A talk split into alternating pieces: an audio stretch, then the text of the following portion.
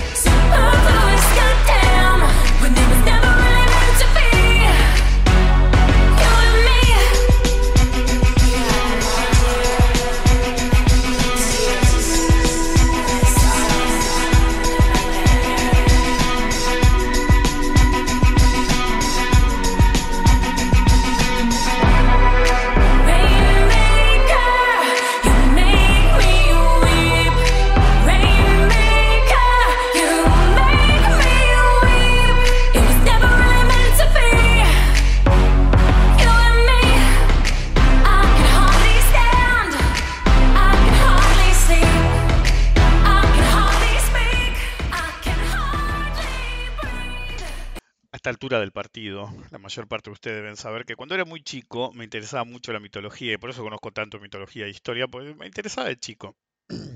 La mitología por una razón, la historia por otra. Y una de las cosas que más me fascinaba de, la historia de, la combinación de historia y mitología era la danza de la lluvia. ¿sí? The Rainmaker, el hacedor de lluvia. y no hay mucho al respecto. Uno puede, si se mete en YouTube, les garantizo van a ver alguno disfrazado, literal, porque se vestían así em, y para sus festivales, eh, haciendo la danza de la lluvia, qué sé yo. En cada cultura, por, eso siempre me interesó, en cada cultura eh, antigua había un hacedor de lluvia, un rainmaker. ¿sí? Un, hombre, un medicine man, como le decían en Estados Unidos, el hombre de la medicina. El hombre al que vos ibas si te sentías mal o eh, te dolía el culo o necesitabas algo, porque excedía el concepto de hacedor de lluvia, sino que normalmente eran eh, una o más personas que eran los más viejos latíbulos que eh, almacenaban eh, el acervo cultural de la tribu en una tradición oral, más lo que habían vivido ellos mismos. Entonces, eso sumaba un montón em, en civilizaciones muy encorsetadas por la falta de, de escritura. ¿sí? Entonces, había varios personajes esa época de hombres de medicina, pero en particular el más importante en todas las civilizaciones siempre fue el em, Rainmaker. ¿Por qué? Porque eh, en todas las culturas antiguas, el sembrar, cosechar, la agricultura en general, era extremadamente importante para la subsistencia. Si bien podían ser cazadores recolectores, la agricultura era algo principal. Y como era algo principal, necesitaban sí o sí la lluvia. Venía una sequía y asunto terminado. De hecho, la mayor parte de la civilización antigua que desapareció de golpe, me acuerdo que alguien cuando yo era muy chico me decía, buscan, buscan, buscan, y todos van a, un tipo grande que se dedicaba a eso me decía, buscan, buscan, buscan que la, la edad de bronce, que los mayas, que esto, que aquello, y siempre van a llegar a lo mismo. Es decir, fue por una sequía. y el tipo tenía razón, era un adelantado, porque después con el tiempo, en todos los casos que buscaban una razón por todos lados, siempre la podía arrastrar a una sequía. Entonces, el hacedor de lluvia era alguien extremadamente importante. Eh, el problema es que, que yo sepa, eh, es el, más común, el más, em, llamémoslo, popular de los hacedores de lluvia, fue el mito del nativo americano. Cuando yo iba a la universidad en Estados Unidos, eh, creo que alguna vez lo conté o no, no me acuerdo, conocí un apache, ¿sí? un chico apache, Apache 100%, ¿ok? De guita, obviamente de un jefe, eh, uno de esos que terminaron con, negocios, casino y qué sé yo, y había ido a estudiar ahí. Y el chabón, como este, te creían, básicamente sos un príncipe Apache. Entonces lo creían, le, alimentan con todas las mitos Apache, todo, eh, todo lo que se te ocurra habido y por haber. Em, y, siempre tenía un, adagio, se los conocía de otras tribus también, pero en particular obviamente las de los apaches, y, le interesaba, es una persona que era bastante orgullosa de su ascendencia, entonces em, le interesaba aprender de los demás también porque era como su acervo cultural, digamos. Y no sé cómo alguna vez salió el tema y, él decía, ¿sabes interesante de la danza de lluvia? Me dijo él. Y yo dije, ¿qué es? Y le dice que nadie sabe cómo es. Es decir, fue una de las cosas que se olvidaron. Es decir, cuando, cuando estuvimos en guerra por la tierra y, lo- y los, eh, eh, los blancos nos pasaron por arriba, un montón de cosas que se perdieron y todos los Medicine Man eran viejos. Todos los primeros en morir fueron ellos. Entonces, un montón de cosas se perdieron y en particular se perdieron cosas de ese tipo. Entonces, el tema es que cuando la situación se estabilizó, venían lo- los yankees ¿no? Y nos ofrecían una botella de whisky o lo que carajo fuera porque hiciéramos la danza a la lluvia, y nosotros hacíamos cualquier cosa, con tal de que nos dieran lo que nosotros queríamos. Y entonces era totalmente válido la- el razonamiento, pero me chocó el hecho de que básicamente se había transformado en algo turístico y que ni ellos sabían exactamente cómo era. De hecho, persiste que el rainmaking eh, es un mito, pero hasta es un mito moderno. Por ejemplo, en, en Corporate America, en las empresas corporativas, está el mito del hacedor de lluvia en términos de el tipo que te trae todos negocios nuevos y, que es infalible en generar negocios, o extrapolado, si bien no se usa eh, en nuestro ambiente extrapolado, el tipo que siempre va a tener un consejo, siempre va a tener una idea de trading, siempre va a tener la justa. Así, muchos, sin saberlo, durante años me consideraron a mí y a otros, obviamente, Rainmakers. Pero Rainmakers son un mito. Bienvenidos al episodio número, creo que 363 de Rompiendo la Banca. Soy Rick Decar. Hoy creo que es martes o es miércoles. Es martes. Iba a grabar el mismo domingo. eh, no, el sábado fue que lo ver. El mismo sábado iba a grabar dos, pero pasó una cosa, pasó otra. Siempre pasan cosas. Y pasaron cosas y terminé grabando hoy. Eh, Así que bienvenidos a un nuevo episodio de Rompiendo la Banca. Soy Rick Decar, episodio número 363. Eh, recuerden colaborar con la difusión del podcast, poniendo un buen comentario en, eh, iTunes, en Twitter o en Spotify, no me salía. Eh, poniendo una buena calificación, mandando señales de humo este, para recomendar el podcast cuando hacen el asado, etc.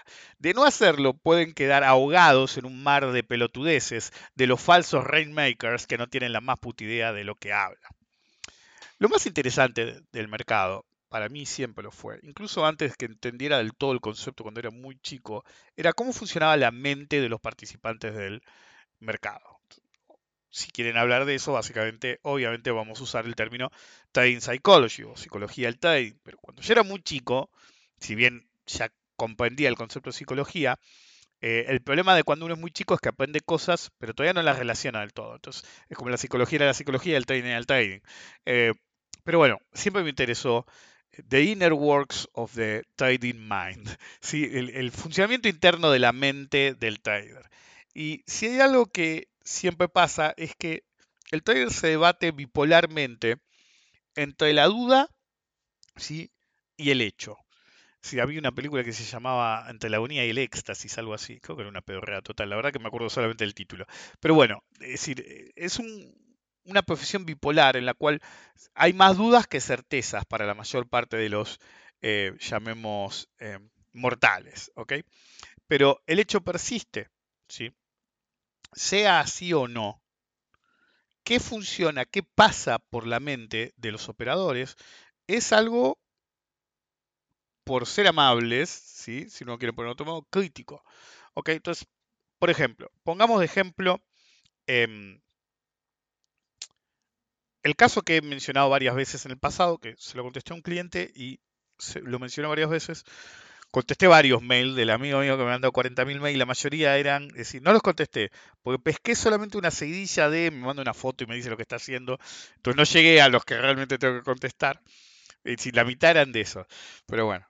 Eh, pero uno de los que vi, todavía no lo contesté, era uno que, bueno, a ver si yo contesto después, ahora que elaboraba en algo que ya mencioné que me habían mandado por WhatsApp. Es decir, no, lo que pasa es que yo compré bien, si llega a tal nivel y el conteo da, ¿por qué no salir?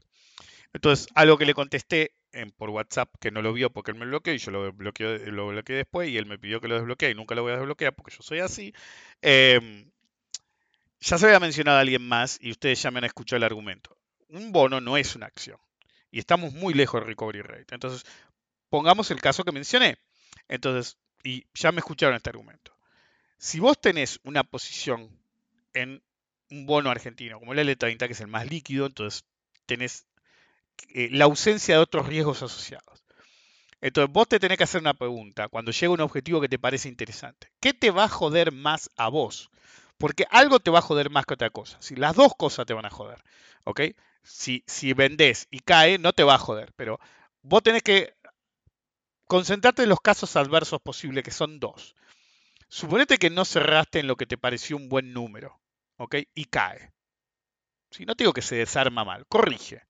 Tú vos tenés que pensar, ¿qué te va a joder más a vos? Cerrar porque pensaste que había subido lo suficiente y que podía aflojar.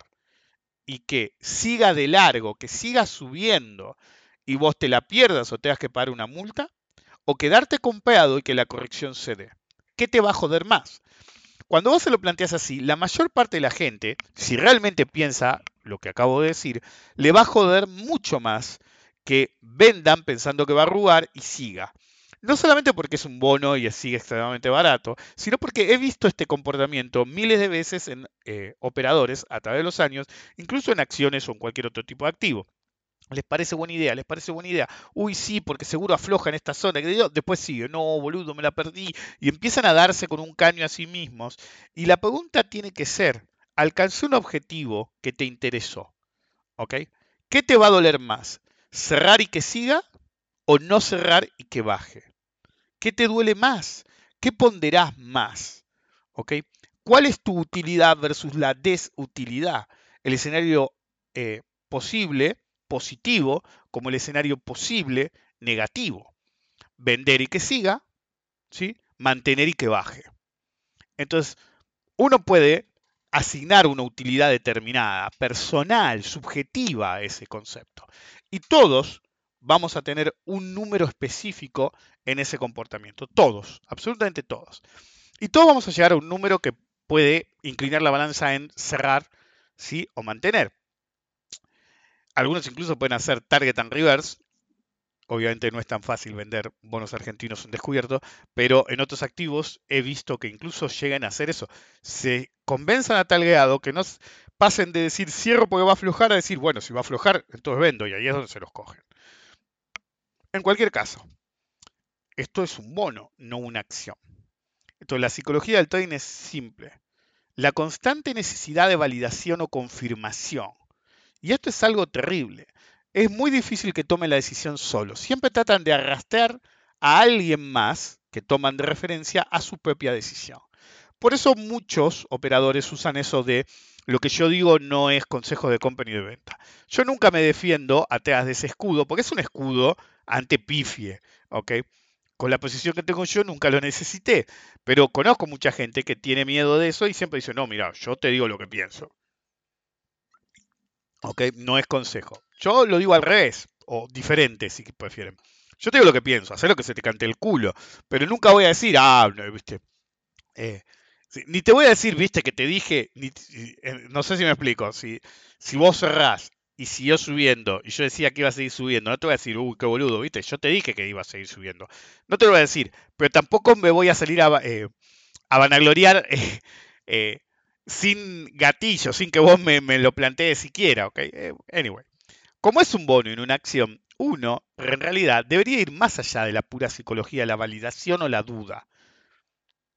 Entonces pensemos más en la probabilidad de ganancia actual. ¿Ok? Vos tenés, esto, este caso lo planteé varias veces, pero es como un jack of all trades. Alguno puede decir otra vez con el mismo ejemplo. Es que es un jack of all trades. Es algo, es decir, en toda mi experiencia en el mercado, nunca tuve tanto tiempo para hablar de lo mismo y usarlo tanto de, los de ejemplo. Y en un bono, ¿ok? O familia de bonos. Entonces, eventualmente esto va a pasar y yo ya no voy a poder usar ese ejemplo. Cuando ya no lo puedo usar, con el tiempo, si lo uso, va a salir alguno, como me pasó hace no muchos años, que me decía, no te hablé hablando del 2008, flaco, siempre hablaba de lo mismo, qué sé yo. Ok, bueno, pero ahora, como fue en cámara lenta y a raíz de los cupones y el flujo de fondo, ya lo he explicado, es más difícil que salga fuerte de la misma zona, como si pasó en el 2008. me da tiempo de masajearlo como un ejemplo que se les tiene que quedar en la mente, porque es difícil que vuelva a pasar del mismo modo.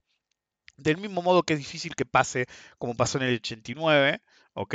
Que tuvo una suba em, paulatina pero sostenida, en la cual vos seguías haciendo diferencia de paridad, pero al mismo tiempo la dirección era inequívoca, o por ejemplo, en el, 2008, en el 2001, que se hicieron mierda al, al, mínimo más abyecto y se quedaron ahí, y por un tiempo rebotaron un poco y se quedaron ahí. Si la gente se olvida, los buenos se quedaron ahí durante tres años. También es un caso diferente. En el 2008 salimos en una B perfecta, boludo, que parecía que nos habían puesto un cohete en el ojete, un Saturno 5 en el ojete, te habían estacionado y volaba y volaba y volaba y volaba. Y ahora estamos en, una, en un escenario que es una mezcla de lo que pasó en, en finales de los 80, principios de los 90 con los bonos, que iban en una dirección y seguían permitiendo el negocio, con una mezcla de lo que pasó después del default del 2001, en el cual se quedaron en un nivel y era imposible que subieran. Es decir, es como un escenario híbrido, precisamente por el flujo de fondos muy pobre. Pero de hecho persiste. ¿Tomo el trade o no tomo el trade? Y muchas veces me ha pasado, para que sea una idea, cuando yo iba siempre a la bolsa, una de las razones por las que dejé de ir a la bolsa, es que yo agarraba, me levantaba a la mañana, qué sé yo, charlaba con mi mujer un rato, era mi novia en ese momento, es decir, cuando ya estábamos juntos, antes también lo hacía, pero solo. Después charlaba un rato con mi mujer, qué sé yo, ya a veces iba a la universidad, ya a veces se quedaba en casa, y decía, bueno, me voy a la bolsa. Te agarraba, me iba, me tomaba eh, un remis, hasta donde salía la combi, pues ya en esa época iba en combi, pero todavía no manejaba. Entonces me iba hasta la, y después me iba a la capital, viste, no había smartphone en esa época, entonces escuchaba música o algo, leía, no había mucho más para hacer. Em, entonces llegaba, ni bien llegaba, ¿ok? Es decir, el primero que te intercepta cuando entras a la bolsa es alguna ordenanza. Un par de las ordenanzas serían preguntarme, che, ¿cómo la ves? Che, ¿te enteraste lo que pasó? ¿Viste? Ya era la primera, la primera parada. Entonces, yo casi siempre, yo trataba de entrar por una entrada que no te cruzas con nadie, ¿sí? Que es una entrada que está en el lado que nadie sabe que hay una entrada, básicamente. Y entonces, claro, Me, tomaba el ascensor, bajaba exactamente en mi piso y a lo sumo a esa hora no había ni los viejos que se sentaban en arriba, eh, en el final de la escalera mecánica, a esa hora no estaban. Que yo entonces iba directo a mi computadora, directo. ¿ok? Pero a veces, porque me habían dejado el otro lado, por lo que carajo fuera, entraba por las entradas principales. Cuando entraba por las entradas principales, me habían parado su ordenanza. Pasaba la primera puerta y, iba entre las columnas, me paraba alguno. Si iba para otro lado, me paraba el otro. Si ibas al baño, te paraban dos. Se ponían a hablar delante tuyo que yo mientras se tenían el ganso en la mano. Si hace falta, decía yo, eh, salía. Si ibas por las escaleras, te paraban uno. Si, si agarrabas por el, sala de ajedrez, te agarraban los viejos. Eh, y la escalera mecánica por un lado o por el otro lado para el en todos lados te paraban. Cuando hacías la cuenta, estabas en la bolsa hacía 15 minutos y te la habías pasado 14 minutos hablando con gente que no te interesaba hablar porque te habían parado para que les dijeras cómo la veías o algunos para, para que eh, de contarte a ellos lo que veían, cosa que después les debías el favor y tenías que contarle algo vos. Yo no quería escuchar tus boludeces, ¿ok? Esa fue una de las razones principales por las que dejé de ir a la bolsa. Pero eso pasaba con todo. Y durante el día se te acercaba alguno, venía el viejo pizarrero, ¿te enteraste lo que pasó? ¿Cómo la ves? Porque acá me dijeron que te llevaba y traía por todo la puta bolsa y venía otro y venía cual. Y después se juntaban los viejos en, la parte de arriba de la escalera mecánica al, recinto, llamémoslo, al piso, ¿sí? de los operadores, se entraba, se entra por una escalera mecánica, una va para abajo, una va para arriba.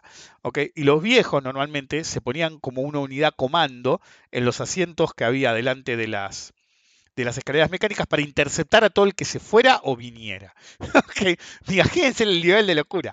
Bueno, entonces está todo así. Y estaba, eh, con los años, alguna vez el mundo decía, ¿por qué tratas de esquivarlo tanto? Digo, porque es, es la parálisis operativa per se. La mayor parte de la gente que ves ahí, le decía yo, nunca opera. Si ya tienen posiciones que no venden, ¿sí? a lo sumo venden algo para vivir o qué sé yo, eh, es todo eh, un esquema en el cual favorece que no hagas nada que tengas una parálisis total por el exceso de información errónea. Piden tanta información y le llegan tanta información cruzada. O ellos son la fuente y le piden la opinión a tanta gente, ¿ok? Que como vos no tenés un esquema en el cual, qué yo, a mí me sirve más, podrían decir ustedes, la opinión de Rick que la opinión de Juan. ¿Ok? Y entonces Rick y Juan se contradicen. Entonces, bueno, sigo por el lado de Rick. Pero otro puede decir, Rick dice una cosa, Juan dice otra, le voy a preguntar a Pedrito, ¿ok? Y Pedrito te dice otra cosa, o apoya a Rick o apoya a Juan.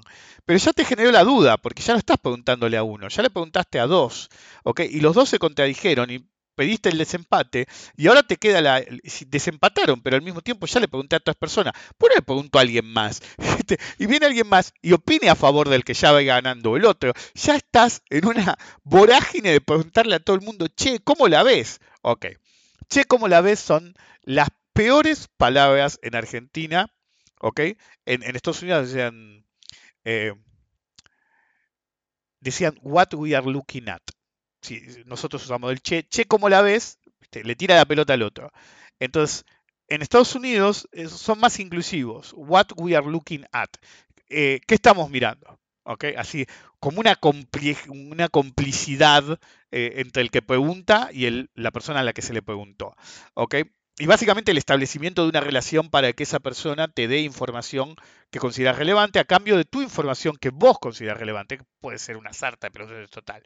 Eso evolucionó con los años, en, eh, ya venía desde hacía muchos años, eh, hay Telegrams, WhatsApp, eh, tengo el teléfono de, me acuerdo que una vez un conocido, me, viste que, veía de vez en cuando la bolsa, me dice, no, pues yo tuve un conocido que yo, no sé qué, que le dijo, y, me mencionó a vos y le dijo, sí, sí, yo lo conozco. a veces hablo con él. ¿Te contesta el teléfono? Le dijo el chabón. Y mucho no hablamos por teléfono, pero nos encontramos a veces en la bolsa. ¿Te encontrás en la bolsa con él?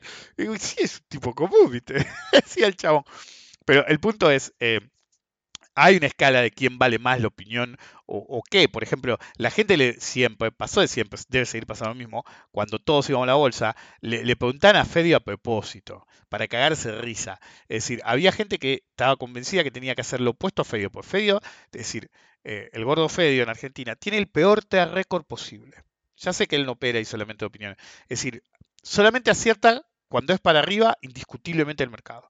Cuando no es una tendencia dramáticamente alcista, pifia, pifia, pifia. Pues es permabull, ¿sí? Pero irracional. Siempre hay una razón para ir para arriba. Como con Panucci, qué sé yo, bueno, son nombres que por ahí los de afuera no entienden, pero son nombres de operadores locales. Es siempre mal, siempre mal, siempre mal, siempre mal, siempre Game Over Global, Ice Age, te manda el Estamos esperando que reviente, como él dice, hace 30 años. Me acuerdo cuando volví en Twitter, y empecé a hablar con alguna gente, que sé yo, porque de eso de no hablo con nadie, prefiero mantenerme en mi Twitter, lo adquirí después, porque no sabía bien cómo funciona Twitter. Entonces empecé a buscar a la gente que conocía y a, algunos que conocía se daban cuenta que era yo. Y le digo, che, Jorge, dejate de romper las pelotas hace 20 años, que te conozco hace 20 años que decís que se va a derretir. Me bloqueó automáticamente. bueno, el punto es, eh, la gente le preguntaba a Jorge precisamente para hacer lo opuesto. Ok, yo le decía, el día que se les ocurra hacer lo opuesto a Jorge van a perder. Me dice, pero si él pifia siempre, es mal karma. Bastó que, me acuerdo que, es decir, yo no sé cuánto, ¿sí? ¿Cuánto sale un café ahora? Comprar un café real, y te tomarse un café. Entonces me acuerdo que el servicio de, newsletter de Jorge era él le decía, era un, un, paquete. No, no era un paquete, era un café por día, póngale. Él hacía esa cuenta es un café por día, re barato, yo. eran tan ratas, ¿ok? Que en vez de ir uno y pagarle el café, el, asesoramiento y después caerse risa un poco si era lo que querían hacer, le servía a ambos. Ellos se divertían y el otro cobeaba. Juntaban la guita entre 10. Es como, no sé, no sé cuánta guita sería ahora, pero un café salía dos mangos. Ponle que sale un dólar el café, ¿ok? Entonces, el servicio de asesoramiento de, de, newsletter de, de, Jorge debía salir, no sé, me debería corregir él, pero de memoria no tengo la menor idea. Póngale que fuera 30 dólares, ¿ok? Por, por... Suena un montón, ¿ok? Pero en esa época 30 dólares no era tanta guita, ¿sí? A guita de hoy no sería 30 dólares, ¿sí? Si en esa época era 60 pesos por mes, ahora sería, no sé, 5 mil pesos por mes, 3 mil pesos por mes. Era muy poca guita, era dramáticamente muy poca guita. Bueno, gente de, no tanta guita, fueron todos pelotudos, pero se juntaron entre 20 ¿viste? para pagarle el servicio y cagarse de risa y se lo pasaban y qué sé yo. Yo decía, un día se, les va a ocurrir hacer lo opuesto a lo que dice él, y ese día donde él va a empezar a acertar y ustedes van a empezar a poner el culo. ¿Saben qué pasó así? Cuatro se fundieron intentando hacer lo opuesto de él. Conmigo pasó mucho más, con los que trataron de llevarme la cuenta a mí durante años, cuando yo era más específico en lo que hacía, la cantidad de operadores que murieron, que se creían profesionales, no tienen una puta idea. Pero de hecho persiste el sesgo de, para hacer lo mismo o para hacer lo opuesto, el sesgo de la transferencia de la responsabilidad de lo que hay que hacer. ¿Ok? Porque lo primero que tiene que enfrentar un operador es la necesidad de ser un operador. ¿Ok? Operador es el que opera. Si solamente miras gráfico, analizas balance o charla de bolsa, no sos un operador. ¿ok? Es más un operador, un tipo que opera con 500 pesos y con 100 dólares, que el que es multimillonario pero se la pasa hablando mercado. Es una discusión que tuve con Carlos alguna vez, que él decía, sí, sí, tenés un par de millones de dólares, me alegro por vos, pero no sos un operador. Hay un pibe con 5 mil pesos, con mil dólares, que opera más que vos. Entonces vos decís que sos un hombre de mercado y no sos un hombre de mercado, sos un tipo que mira el mercado. Es así nomás, nunca ganaste en el mercado. ¿Ok? Pero bueno, anyway. Estados Unidos, en el ambiente del básquet sobre todo, tiene una frase que dice, You miss 100% of the, shot, of the shots you don't take. ¿Qué significa esto? Vos podés tener cualquier nivel de eficiencia en los tiros libres jugando al básquet. Pero si vos no disparas, o los tiros en general, pero si vos no tirás nunca al aro, tu eficiencia va a ser cero. ¿Se entiende? Entonces, si vos no operás, tu eficiencia va a ser cero porque nunca intentás. Entonces, todos son fallas. Si bien no perdiste guita, todas son fallas. En el ejemplo anterior que dije de los bonos es claro. ¿sí? Pero piensen en un factor. Nadie se preocupa por aclararse a sí mismo si sus resultados operativos dependen más de su capacidad de ver el trade ¿sí? o de su capacidad de administrarlo. Esto lo voy a repetir de nuevo. Vamos a ir un segundo para atrás.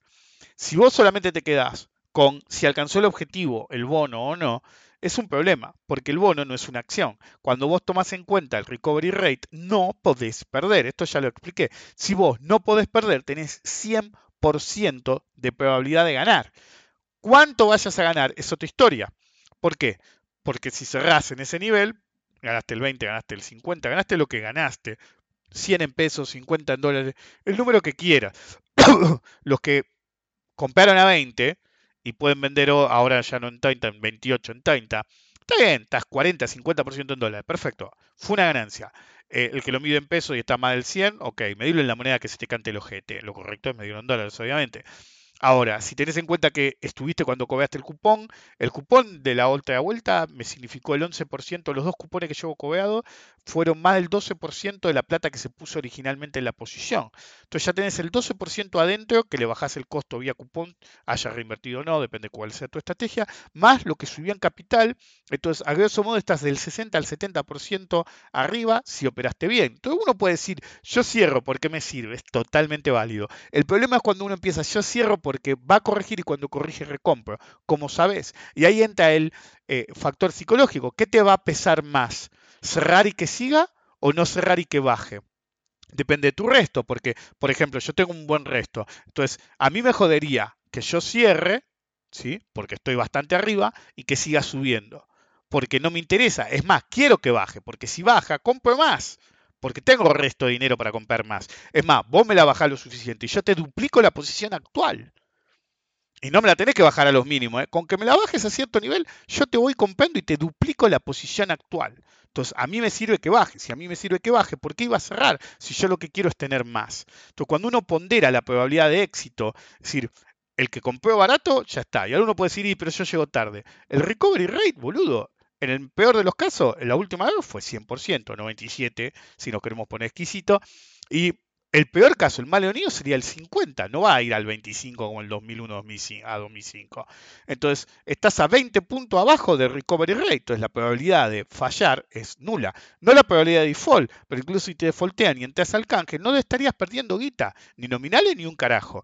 Entonces, el hecho persiste. ¿Vas a operar como una acción o vas a operar como si fuera un bono? Porque en una acción no tenés esa garantía de un recovery rate. La acción puede ir a cero. A vos, sea Habana, Tesla, Space, o lo que quieras. Vos compras una acción y la acción puede ir a nada, ¿ok? Pero el bono siempre tiene un valor inherente que es el recovery rate, en el peor de los casos. Hay que ver qué recovery rate agarrás. Pero en este ejemplo, ¿sí? Es claro, clarísimo, la estructura psicológica que uno puede tener. Pero como dije, nadie se preocupa, absolutamente nadie, por aclararse a sí mismo si sus resultados operativos dependen más de su capacidad de ver el trade, es decir, de gatillar una operación, o su capacidad de administrarla. Como siempre digo, después de gatillar, dejamos de ser traders y pasamos a ser administradores de riesgo. Una vez, hace muchos años, cuando todavía operaba mucho divisas, Em, en Argentina todos operamos divisas todo el tiempo por el tema de dólar peso. Pero bueno, en una época adicionalmente operaba divisas. Y tuve un trade en el euro, ¿sí? Que, que fue un eye-opener. Era chico todavía. Creo que tenía 8 años, 10 años de experiencia cuando eh, el trade fue, después lo dejé en el olvido y un día me acordé de él tenía que dar una charla y no me acordaba, eh, me acordé de golpe, digo, y dije, voy a dar una charla sobre eso. Pues fue un tweet que me marcó mucho. Mucha gente piensa que los tweets que te marcan mucho son los que hiciste un lleno, boludo, y te forraste guita. Y en realidad el tweet que te marca más es el tweet que cambia tu modo de ver el mercado o el modo de operar. Entonces, yo ya tenía un tweet de euro que había hecho un análisis en el cual parecía que había un banderín. ¿sí? Ok, entonces lo usé eh, para dar una charla en la Bolsa de Comercio y mi análisis en sí estaba equivocado. ¿Ok? El análisis que yo había hecho había sido erróneo. Si traté de ver si encuentro la presentación original, no sobrevivió el audio de ese día, eh, pues no lo grabaron, eh, o lo grabaron y no me lo dieron. Em, y la presentación no la encontré. Eh, hay una captura que heredó en, en, uno de mis más viejos seminarios de análisis técnico, está el gráfico, eh, pero no me acuerdo exactamente cómo expliqué lo que expliqué en ese momento. Pero bueno, el análisis era así o así equivocado, por así decir. Pero gané plata, y no un poco de plata, gané un montón de plata, un montón de guita, ¿sí? En vez de perder.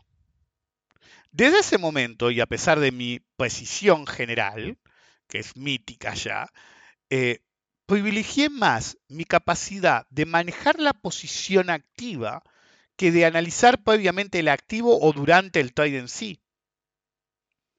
¿Ok? ¿Por qué? Porque descubrí que si bien tengo un nivel de posición bastante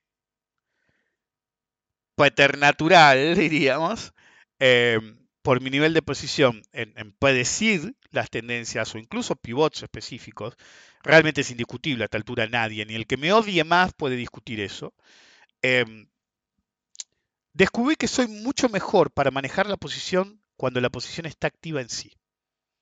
Que es un activo fundamental, porque cualquiera puede ser bueno gatillando, pero es mucho más difícil manejar bien una posición, porque todos creen que hacer trading meter el gatillo y no entienden que la montaña termina abajo, ¿ok? Como dicen los escaladores.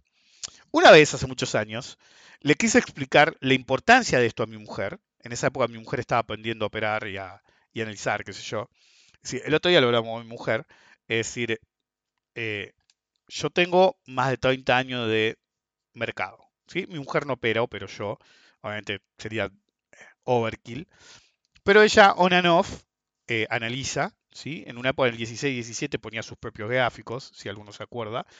Em, y ella empezó a aprender conmigo. Al principio no le interesaba. Yo la conocí en julio del 2005.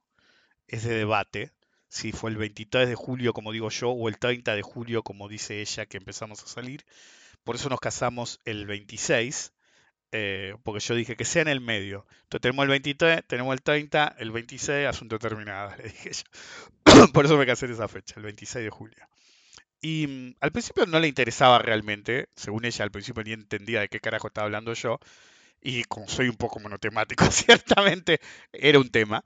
Pero eventualmente, no sé, ha sido en el 2007 o algo así, eh, en algún lado encontramos en qué fecha empezó, porque anotaba, ¿viste? se imprimió mi seminario, hacía mi seminario conmigo y anotaba lo que, lo que pensaba o dudas para preguntarme después, etc. Em, y eso, ¿sí? queridos amigos, da, porque la otra vez se lo tuve que explicar a mi mujer. Mi mujer tiene 15 años de experiencia en analizar gráficos.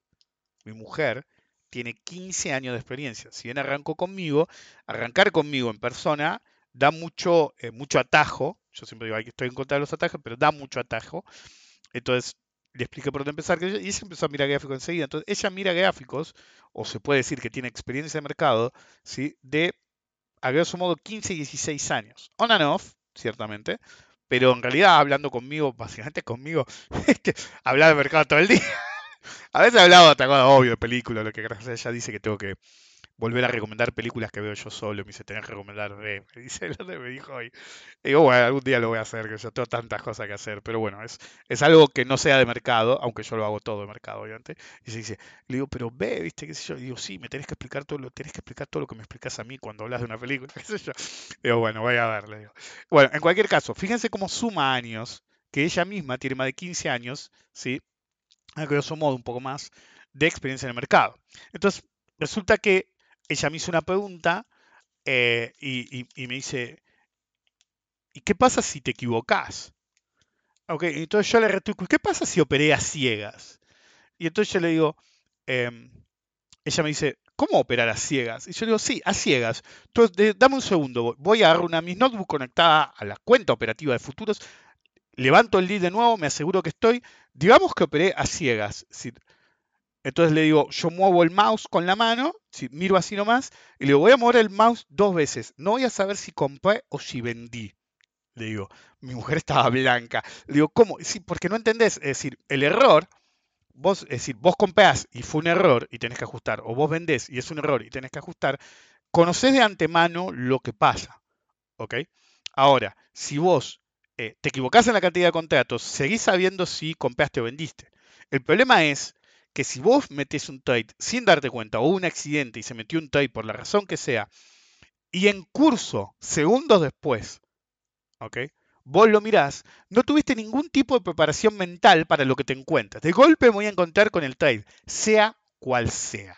¿Ok? Le dije yo. Entonces, yo miré más o menos dónde estaba, donde tenía que hacer clic para comprar a mercado. Era, no era de, en horario más líquido, encima era de noche, era tipo 8 o 9 de la noche. Entonces le digo, cuando esté cerca, ¿sí? Decime, ¿ok? Y entonces, para evitar que ella me dijera cuando estaba comprando, vendiendo y, afectara o me generara el sesgo, le dije, yo voy a hacer un clic cada dos segundos, ¿sí? moviendo el mouse ligeramente hasta que pesque la compra o la venta. Cuando se haga una operación, decime, le dije yo. Entonces agarro, ¿viste? y en determinado momento dice, no hagas más clic, metiste una operación. Ok, y seguía hablando con ella sin mirar la pantalla. Sin mirar la pantalla. Es decir, es algo que solamente puede hacer alguien con extrema disciplina para no volver a hacerlo, a menos que quiera hacerlo como un ejemplo.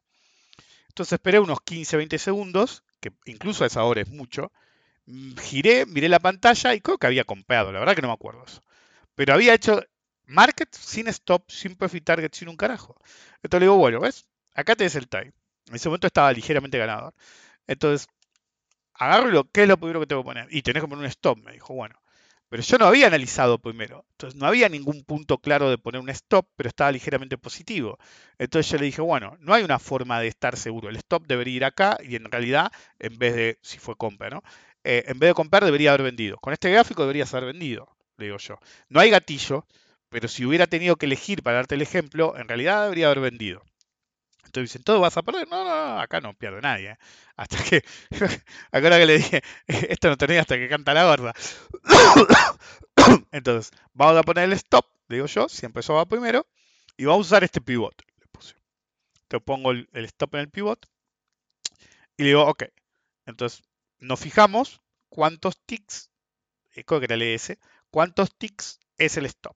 Entonces, póngale que eran 6 ticks. Como es 6 ticks, y como mínimo le deberías pedir 1 contra 1,5, y medio, vos tenés que hacer la cuenta y el profit target como mínimo, ¿sí?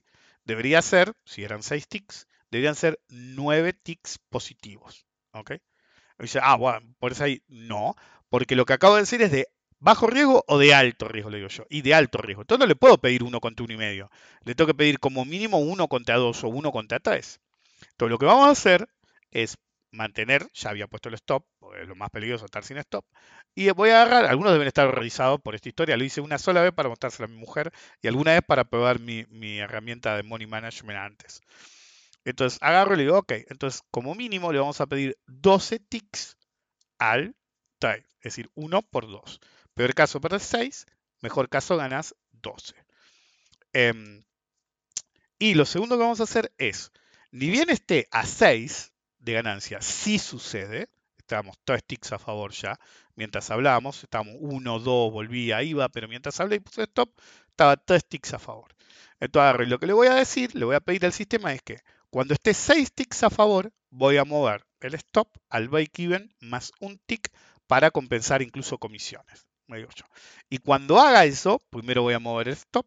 Cuando haga eso, en vez de pedirle 12 ticks, le vamos a pedir 18. Uno por tres, dije yo. Entonces agarré, que yo, hice todo eso, estábamos por comer, dejé la notebook ahí, pasa algo y no a esta hora, viste, un poco más lento, qué sé yo.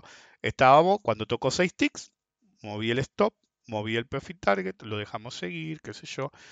En determinado momento estaba 12 ticks arriba. Entonces me dice, ¿qué vas a hacer? Y bueno, ahora como mínimo voy a asegurar 6 ticks y un 1 por 1. ¿Ok? Eventualmente no llegó a los 18 ticks, sino que por stop tail eh, dio creo que 1,3 veces, eso me lo acuerdo patente, 1,3, 1,4 veces la cantidad de riesgo que habíamos asumido. Cierro el trade, sí, va, cierra el trade, cierra el trade por el, porque se activó el stop. Em, me aseguro que no haya ninguna operación pendiente, bajo el lead y mi mujer me dice, hasta ciegas ganas. Y yo le dije lo que les dije hace un rato. Número uno, ustedes van a no ganar, porque no van a perder, no ganar el 100% de los trades que no hagan. Eso es lo primero que se tiene que quedar en la mente. Lo segundo que se tiene que quedar en la mente es que incluso si un trade es malo, no lo define, es decir, se supone que cuando uno tiene un trade, tiene que cerrarlo automáticamente si sale mal.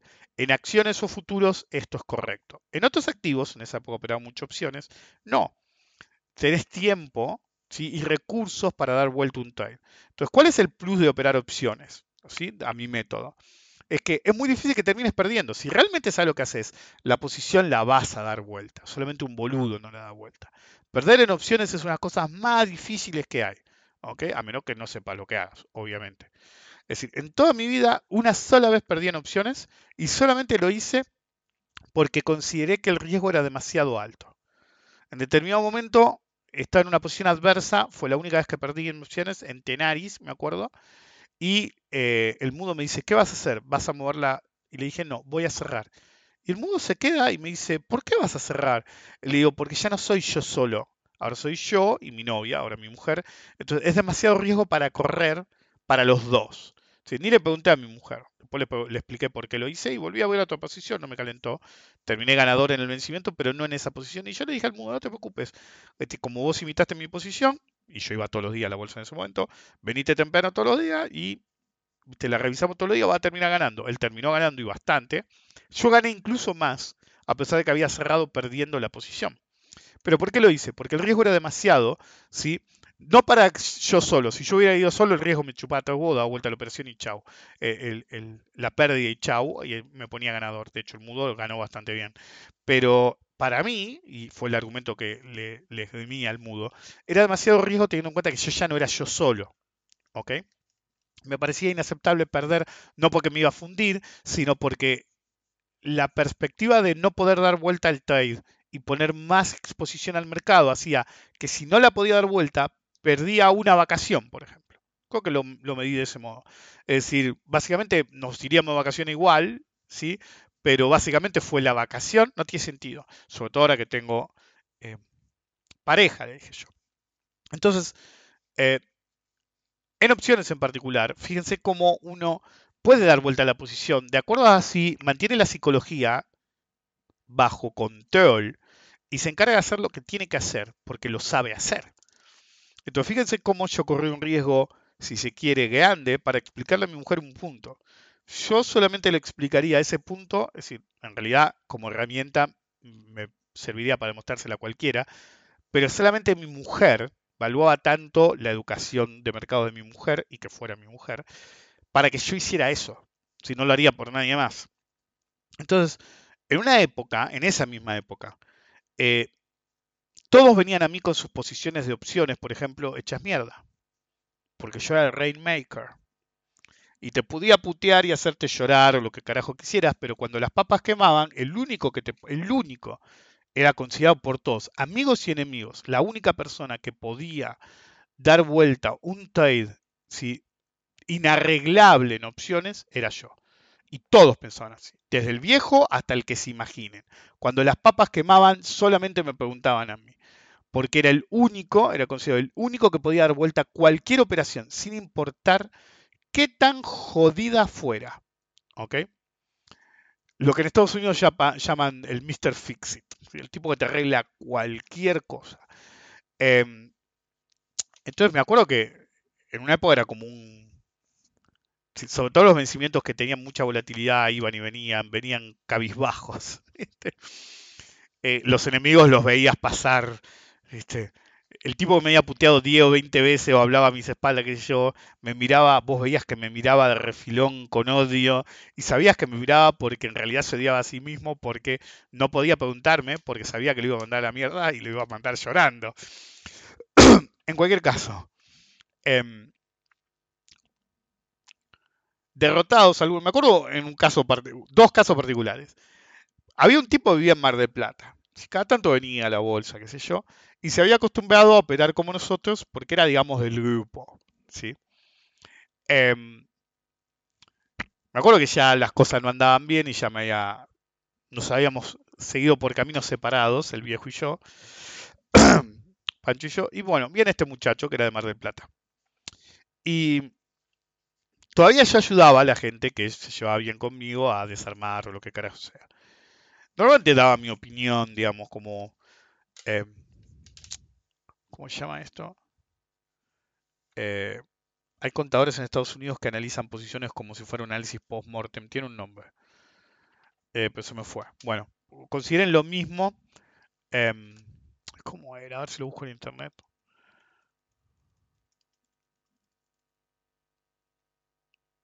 A ver. Si sale.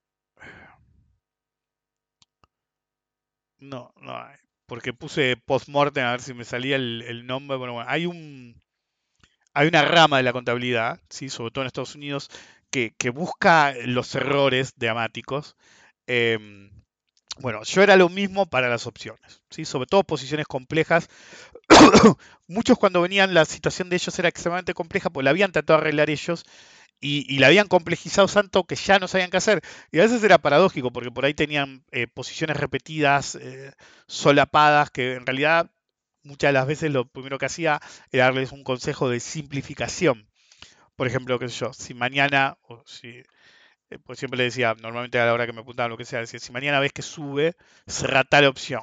Olvídate de todo lo demás, cerra tal base, porque la tenés contra tal otra, entonces aligera simplificar la posición. Cuando un ejercista está en una posición compleja pero neutral, lo que busca es cambiar material para simplificar la, posición, se llama simplificación de posición, y después elaborar un plan cuando la situación se despeja un poco. Me acuerdo que una vez cuando yo era chico y trabajaba en boliches, eh, cambió un encargado, yo era muy chico para ser encargado, el chabón no sabía un carajo contabilidad. Entonces, viste, el chabón estaba, cuando tengo que cerrar la caja y les dije que podía, y me lo confía a mí, era un día de semana, le tocaba ese día hacer el primer. Y yo, no te preocupes, yo sé de eso. Después te explico, es una boludez.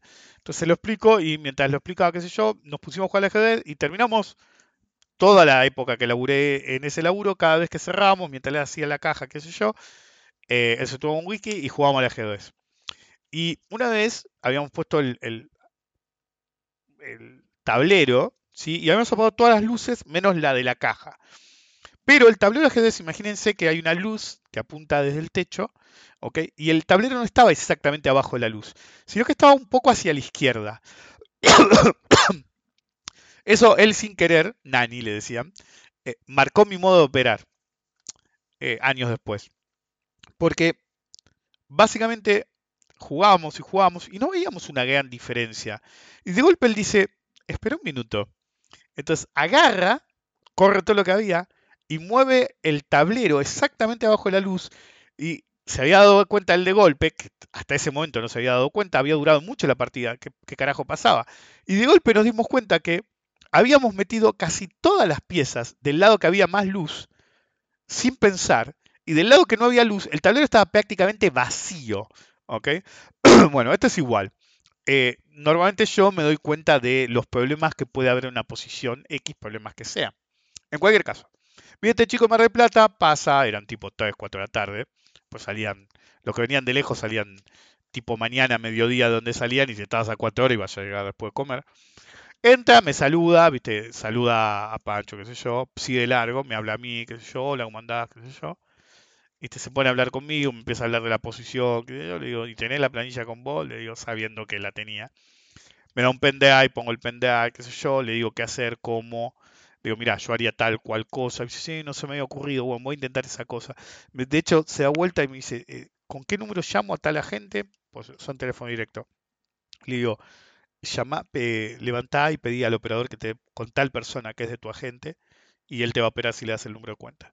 Entonces, algo lo pude hacer en el momento y ya respiró aliviado porque con algo que había visto yo había liberado muchas garantías y mucho efectivo, ¿sí? Con dos cosas que hizo, que le dan un montón de aire para hacer lo siguiente que le había dicho y le dije en dos días te la posición arriba o si querés la cerrás y punto. Y él era más partido de cerrarla porque había estresado, ¿viste? No podía ni dormir ya, pobre chabón. Cruzamos dos palabras más, se da vuelta, me dice, bueno, nos vemos, qué sé yo, se va a charlar con Pancho y se va a comer con Pancho. Fue la última vez que hablé con él. Porque después de eso, claro, no me iba a preguntar de nuevo, después de que se dio vuelta, se fue a hablar con alguien, ¿sí? que estábamos en veredas opuestas y se fue a comer con ese alguien después de que me pidió ayuda a mí. Él fue el responsable de que no ayudara más en posiciones de ese tipo. ¿Sí? En el que cada vez que alguien me venía a decir, no, no tengo tiempo, no tengo gana, o no me interesa eh, dilucidar qué carajo hiciste con tu posición, arreglate. Porque el punto era la validación y al mismo tiempo no haber visto lo que era.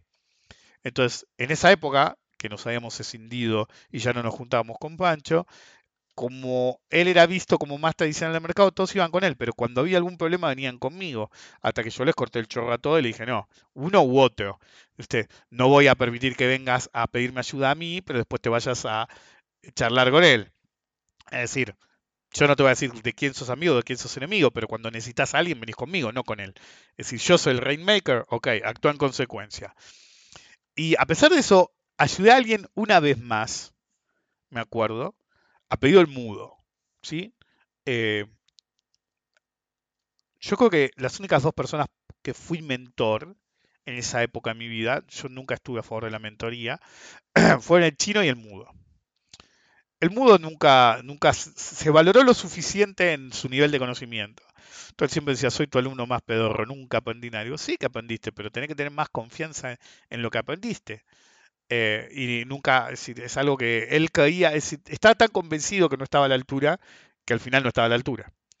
Bueno, y un día me, ese día no había ido a la bolsa yo, me llama y dice, che, boludo, el chino está al borde de fundirse. Dice, bueno, no es asunto mío. Viste, el chino ya creía que se la sabía todo, entonces empezó a operar como el culo, qué sé yo, cada vez más grande, en poner más guita, más guita, más más hasta que la posición era totalmente incontrolable todo el mundo dice, ¿sabes que seguimos acá en la bolsa? ¿Viste? Ya eran como las 6 de la tarde, había cerrado una, así una hora la bolsa, seguían ahí, digo, no sabemos qué hacer, ¿te puedo mandar una captura? Digo, bueno, sí, o que me la mande él, me mandan la captura, digo, boludo, esto es un desastre. Y el mundo me dice, ¿se puede hacer algo? Bueno, como poder hacer, se puede, pero es una situación compleja.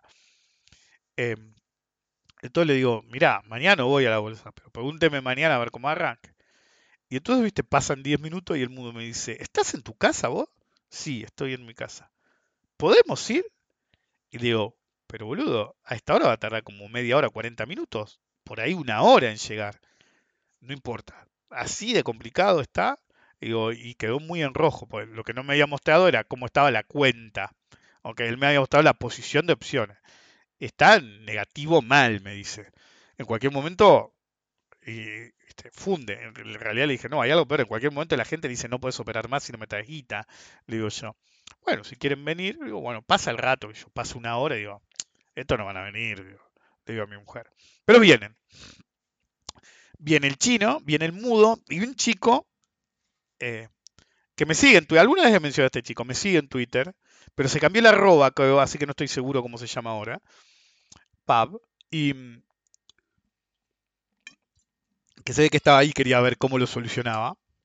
Entonces viene, me muestra la posición, le digo, mira, la posición la dejaste muy jodida. Entonces, hay dos caminos, ¿sí? Uno es ir a cero y la otra es pelearla, digo yo. Si la vas a pelear, si mañana le, hice todo el árbol posible, si mañana sube tal, de tal modo que yo, hace esto, esto y esto, y espera. Si baja, hace esto, esto y esto, y espera. Y si se mantiene, simplificar la posición aquí y allá. ¿Ok? ¿Se entendió? Te lo doy por escrito. Le digo, no, él anotó, qué sé yo, bla, bla, Le digo, entonces, bueno, si vos haces esto, en cada uno, por eso dije que era un árbol. Si subió, hiciste esto, para cuando siga subiendo, tal y tal base te van a jugar a favor, las otras no van a subir tanto, agarrás, realmás la posición en el otro nivel, cerrás todo el descubierto, bajas todas las garantías a cero y en la misma posición, pero ganadora, ¿sí? a finish obviamente, y disminuiste tanto el, el, descubierto que vas a estar en rojo, pero sin garantías. Entonces, como estás sin garantía, agarrás, tomás caución contra los bonos, le dije yo, asunto terminado. Te sacás a los tipos la espalda, no haces nada más hasta que el panorama aclare y que cierras positivo o neutral. En cuanto está neutral, yo cerraría. Eh, si querés esperar a, finish a ver si gana, pues nuestro rango gana, mejor. Pero yo cerraría y pasaría el malteago. Era una cuenta que tenía, no sé, 100 mil dólares y estaba menos 50 mil dólares. Yo le dije, si vos haces esto y pasa tal cosa, salís como si no hubieras operado, aunque sea, o ganando un poco. Si baja, es al mismo principio, pero era incluso mejor porque él tenía muchísimo descubierto, entonces cerraba las compradas, en esa época no era como ahora cuando operan con matriz o algo, recién sabían los verdaderos números de garantía al día siguiente los agentes, tú en el momento no te rompías las pelotas, entonces básicamente quedabas vendido hasta las pelotas si bajaba por un tiempo, si se seguía dando, si no cerrabas automáticamente, y si se sigue dando, haces tal y tal cosa, en dos días estás positivo, le digo yo. Y ahí decidís qué hacer. Y si quedaba neutro era aún más fácil, pero te ibas perdiendo poquita guita, pero te ibas perdiendo en menor plazo. Que a simplificar posición, porque tenía tantas bases que si se llenaba un bear spread o un bull spread, los podía cerrar y básicamente eliminaba toda la posición. Y con lo que ganara, si fuera mucho o poco, no puedo creer que me acuerdo de todo esto, em, iba liberando descubierto. Entonces era una estrategia de baja de descubierto. Estaba vendido hasta las pelotas mal. Yo había visto al principio el nacimiento de esta posición, alguna vez lo mencioné, cuando le daba de a 5.000 lote en Galicia pensando que era vivo y yo le decía, alguien te los está llevando, eh, no saben un carajo, ahí tenés, terminó contra las cuerdas. Entonces, bueno, le pongo todos los escenarios, es imposible que esto no se arregla si se hizo uno de estos tres escenarios. Después seguís como quiera, pero primero hace esto para asegurarte que no te fundís. Ok, qué sé yo, espero al mediodía siguiente y llamo al mudo y le digo, che, ¿qué hizo? ¿Hizo algo? Hizo exactamente lo opuesto que le dijiste, me dijo. Me dijo, nunca vi algo así. Empezó a hacer cualquier gansada hasta que la gente le dijo, no puedes operar más. Me tiene que traer guita porque tenés la cuenta demasiado abajo. Entonces el chino agarró, levantó el teléfono y le dijo, eh, ahora es un problema tuyo, no mío, y se fue fundiendo la cuenta, que obviamente no era plata de él, era del amado y el supermercado del amado, y creo que un poco el tío. Em, pero fíjense que es la contracara de lo que les decía antes. El chico de Mar del Plata, ¿qué hacía? Buscaba una punta, obedeció, pero básicamente transfería la responsabilidad en mí. Cuando vos preguntás mucho cómo la ves o qué sé yo, estás transfiriendo la responsabilidad de tu trading en alguien más. Si ustedes tienen que aspirar a tener una etapa de aprendizaje en la que puedas preguntar, o sacar un trading idea, o che, ¿cómo la ves vos? Pues yo la veo así, es totalmente válido, pero cuando empieza a hacer la transferencia de la responsabilidad del trade en otro, y que si el otro te dice, sí, sí, sí, dale, vos comprás, o que le baja el pulgar, no lo haces, ¿ok? Empieza a ser un problema porque empezás a perder tu propia psicología y operar con la del otro. Y no siempre el otro tiene razón, no, no tenés la garantía de que sea un genio el otro en todo caso. Entonces, la contracara es el tipo que, ¿se acuerdan que había contado lo de que le quería hacer la contra a Fedio o los que me la habían hecho a mí? El pibe me pide una solución, yo se la doy y después exactamente lo opuesto. Porque una vez que se fue a dormir, lo primero que pensó es volver a comprar la narrativa de que él se había alejado de mí porque yo era un boludo y él era un vivo. Entonces, si el boludo te había dado la solución, no podía ser viable. Y así se fundió. Operar es habilidad y psicología y experiencia y todo junto todo el tiempo. Un exceso de pregunta a los demás, buscar el rainmaker de turno, el hacedor de lluvia, que te va a dar la solución mágica, es un problema. Podés tener de conocido al tipo más vivo del puto planeta. Por ejemplo, eh, este amigo mío que me había mandado 80 WhatsApp y ahora me mandó. A ver si me mandó alguno más. Todavía no. Eh, me mandó un mail al, ¿verdad? Le contesto. Eh, Me mandó como 27. Fíjense, miren cómo funciona la psicología de una persona. Es decir, me voy a disculpar con vos aunque me tenga que disculpar 100 veces. ¿Sí? Ok. Yo no dije nada. ¿ok? Ustedes se la mandan y dicen, me voy a disculpar con vos, incluso si me tengo que disculpar con vos 100 veces. Ok. Y en uno de los mails, me los numera, creo que ya va por el 27 o algo así, se empezó a forzar a mandarme cualquier pelotudez para que sume 100. Pero yo no le pedí que me mandara 100 mails. De hecho, ustedes saben que me jode que me manden tantos mails. Agarré y empecé a ver los mails que tenían imágenes, porque en el, Gmail puedo ver la imagen primero, y a ver solamente los que tenían imagen al pedo, como no sé, fue a la cancha de River y me mandó una foto. Estaba con un amigo y me mandó una foto. Estaba viendo un, un programa de box y me mandó una foto.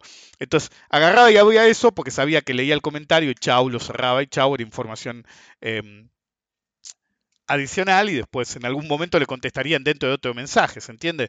Pero el punto es, él se, se llenó la cabeza a sí mismo de que me tenía que mandar 100 mails. ¿ok? Cuanto más mail me manda, más difícil que se le conteste. Y muchos de esos mails es hacerme videos y qué sé yo sobre el tema del AL30, GL30. Eh, y, y, yo le dije, en el WhatsApp se lo había dicho, eh, pero también se lo había contestado por mail. Está todo bien que vos hagas un análisis, pero si te ahogás en un montón de variantes, ¿cuál es el punto? El punto de usar Elliot y, y obsesionarse con etiquetar cada movimiento, precisamente es eso. Cuanto más etiquetas, menos operás. Cuanto más etiquetas, más ruido te agregás. Cuanto más etiquetas, más necesitas al Rainmaker que te desempate. Pero yo ya te había contestado y te contesté exactamente lo que les dije antes. ¿Qué te va a joder más? Si cuando llega el objetivo que vos pensás que va a llegar, vendés y sigue dramáticamente y te la perdiste, o que llegue a ese nivel, vos no cerraste y se haga mierda. Entonces vos tenés que decir cuál de los dos escenarios. Ya no es acerca de si llega ahí o no. Vos estás ganador. Vos tenés que tomar la decisión de cierro porque alcanzó un objetivo teórico según mi análisis, o no cierro porque esto, si hago un análisis como se analizan los bonos, por más que bajen, no voy a perder. Si uno podría decir, como yo he dicho alguna vez el Bitcoin, que obviamente no es un bono, agarrar y decir, ok, cuando está en tal nivel, cierro, y si baja, si baja, no cuando baje.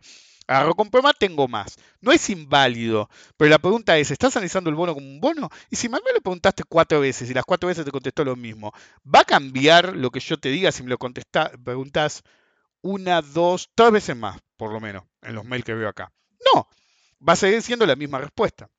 El problema de buscar validación constante es un problema porque te genera incertidumbre. Ustedes tienen que tener en cuenta como que, la mente humana es como un edificio. ¿sí? Es como un edificio. Y vos tenés todos los pisos, ¿ok? Es un rascacielos. Hay pisos en los que estamos conscientes y hay pisos que no lo estamos conscientes. Pero hay un montón de pisos, ¿ok? Y la conversación con la gente, póngale que está en el piso 12. ¿ok? Entonces, vos agarrás y me preguntás una y otra vez y te genera dudas porque insistís y yo no te respondo lo que vos querés oír en el piso 12, ¿ok? Y esa constante negatividad mía, que no es mi culpa, es que vos seguís preguntando lo mismo, agarra y te empieza a laburar el piso 11, ¿ok? ¿Se entiende? Y tus decisiones las tomás en el piso 10. Entonces, entre lo que pasa en el piso 12 y lo que piso, y pasa en el piso 11, terminás con el problema edilicio de Blade Runner, en el que tenés una gotera que básicamente llueve adentro del edificio y cada vez te genera más duda.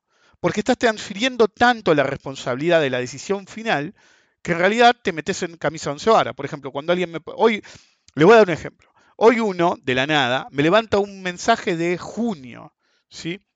de Tesla. Pues no es, si no me lo preguntan, no lo pongo. Entonces el chavo me dice, che, va a frenar en 308 sí, por el balance, qué sé yo, y no sé qué. Y yo se lo voy a explicar de este modo. Si él hubiera sido un cliente o algo, le hubiera contestado. Le hubiera dicho, esto es fácil. En 107 de Tesla me lo preguntaron dos personas. Dos personas. Cuando subió hasta 200, ¿sí? 90%, me preguntó un montón de gente. ¿Ok? Che, compro en este nivel porque no sé qué pasa, qué sé yo. Todos compraban todos. Cuando empezó a corregir un poco, todos. Che, ¿cómo ves Tesla? ¿Qué sé yo? Ahora, porque bajaba, porque querían comprar, querían comprar, querían comprar.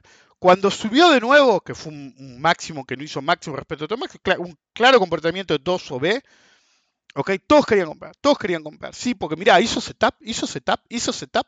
Ok, ahora, entró a bajar cuando te metió el gap de agotamiento y quedó contra las cuerdas en 150 y empezó a salir con un ABC perfecto y ahí vía setup, nadie, absolutamente nadie me preguntó por Tesla. Nadie. Ahora, hoy me preguntan por Tesla de nuevo, cuando subió de la zona de 155 a 280. Entonces, esto lo expliqué una vez en el tema de, con IPF o Galicia en su momento. Normalmente la gente pregunta cuando no tiene que preguntar y no pregunta cuando sí tiene que preguntar. Entonces, quieren comprar cuando esté imparable, ¿sí? Con el famoso FOMO, ¿sí? Y cuando realmente te conviene comprar acumular, no. Quieren piramidar cuando deberían agradecer que compraron, ¿sí? No quieren acumular cuando tienen mejores precios. Y eso es como una, una cosa que se arrastra tras el tiempo, porque es un factor psicológico en el cual la gente suele llegar tarde. Cuando le enseñaba a pelear a alguien, le decía, eh, yo le explicaba, vos ves alguna vez una pelea de boxeo y los tipos están intercambiando golpes, ¿ok? Y ustedes van a ver que, si miran con cuidado una pelea de boxeo, cada tanto los boxeadores muy buenos usan los dos brazos para alejar al oponente, ¿sí? No para beazarlo. ¿Ok? Cuando no sabe qué hacer un peleador o ve que le están entrando mucho y no sabe cómo hacer, abeaza. Pero muchos boxeadores muy buenos empujan con los dos brazos. ¿Qué significa eso? Te entraron varios golpes y te das cuenta que estás bloqueando lo que ya entró. ¿Ok? O tirás el golpe donde te lo van a interceptar. Eso es una cuestión de mente en espejo, en el cual, del mismo modo que vos entrenás para cuando te tiran un golpe, eh, dar un manotazo con, con, el brazo del mismo lado para deflectarlo o eh, disminuir el impacto, ese mismo reflejo, que es un espejo, a veces queda desfasado. Y cuando queda desfasado, terminas siempre entrando un segundo después, en el cual te cagan a golpe y no bloqueas nada, y no pegas nada porque siempre pegas a donde no están. Entonces, cuando un boxeador se da cuenta que lo hizo dos o tres veces, normalmente empuja con los dos brazos, se separa, levanta la guardia de nuevo y vuelve a empezar. ¿Ok? ¿Se entiende? Ok, en el mercado es igual. Cuando el golpe entró una y estás atajando todos los golpes que ya entraron, tenés que dar un paso atrás y darte cuenta que estás haciendo algo mal. Pero normalmente, psicológicamente, esta gente siempre llega tarde. Siempre está con la obsesión de intentar entrar cuando ya no hay que entrar. Siempre intentar entrar cuando ya eh, no es buena idea. Nunca entrar cuando realmente es, el usurpador de tumbas, cuando eh, lo conté la otra vez, lo dije mil veces, pues siempre fue una de las cosas que más me chocó en el mercado. Es decir, hablábamos siempre de, no, boludo, acá necesitamos una buena baja en el mercado bueno, porque el día que esté 20, 25 paridad, ¿cómo compramos la puta que te poní? Los dos estamos, sí, sí. Nos faltaba una GUI para hacer pepinos, ¿viste? Que se dan manica entonces y dicen agui, agui, ¿ok? Entonces, eh, entonces llega el momento del 2008 y digo, ¿estás comprando algo? No, no, nos van a fundir. Pues boludo, siempre hablamos de comprar en este nivel. No, no, te, funden, te funden, me fundieron. ¿Qué te van a fundir, hijo de puta? Hay un montón de guita. Yo me estoy comprando y bueno, el vivo sos vos. Y después cuando volvió a subir, él siempre insistía, no, acá el vivo es él, decía él. Acá el vivo es él. Yo decía, pero yo te dije de comprar y tuve miedo. Esa es la realidad tuvo miedo. Un tipo con muchísima guita, con un resto infernal, que realmente no lo iban a fundir por comprar bonos, se la perdió. Y después por ahí un precio más caro sí te compraba. ¿Ok? ¿Se entiende? Porque entonces el punto es que atenta más contra los resultados. ¿Qué es lo que atenta a los resultados? Vamos a empezar de nuevo. ¿Qué es lo que atenta más? Porque si no, vamos a ir otra hora. Eh, ¿Qué es lo que atenta más contra los resultados que ustedes tengan. No operar, ¿sí? Agarrar y decir, no, no, mirá, me van a fundir, qué sé yo, mirá si se hace mierda, mirá si van a, eh, a, default. O, operar teniendo una idea que tuvieron, ¿sí? Pero básicamente un buen herramental de administración de posición activa. Repito, ¿qué es lo que deberían hacer ustedes? Porque es todo a partir de la psicología de cada uno. En vez de transferir y buscar siempre al Rainmaker, ustedes deberían ser. Si la opinión de ustedes debería ser más válida que la mía.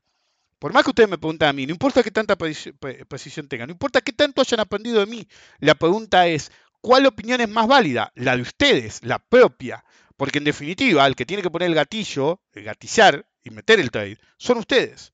Entonces el punto es, ¿qué atentan más contra los resultados de ustedes? o los propios, o los míos en mi caso, no operar, u operar teniendo un buen herramental de administración de posición activa.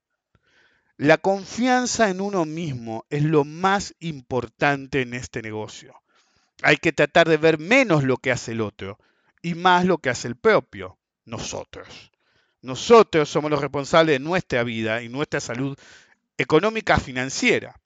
Entonces tenemos que decidir si vamos a fallar el 100% de los tiros que no tomamos o tomar los tiros y ver qué tan buenos somos y seamos buenos o no. ¿Qué tan buenos somos para encarar y hacernos cargo de lo que hayamos hecho en el mercado? Haya sido una buena señal o no. Les dejo a ustedes la respuesta de qué es más viable, porque en definitiva, la opinión de ustedes para ustedes debería ser más válida que la mía. Nos vemos lo próximo.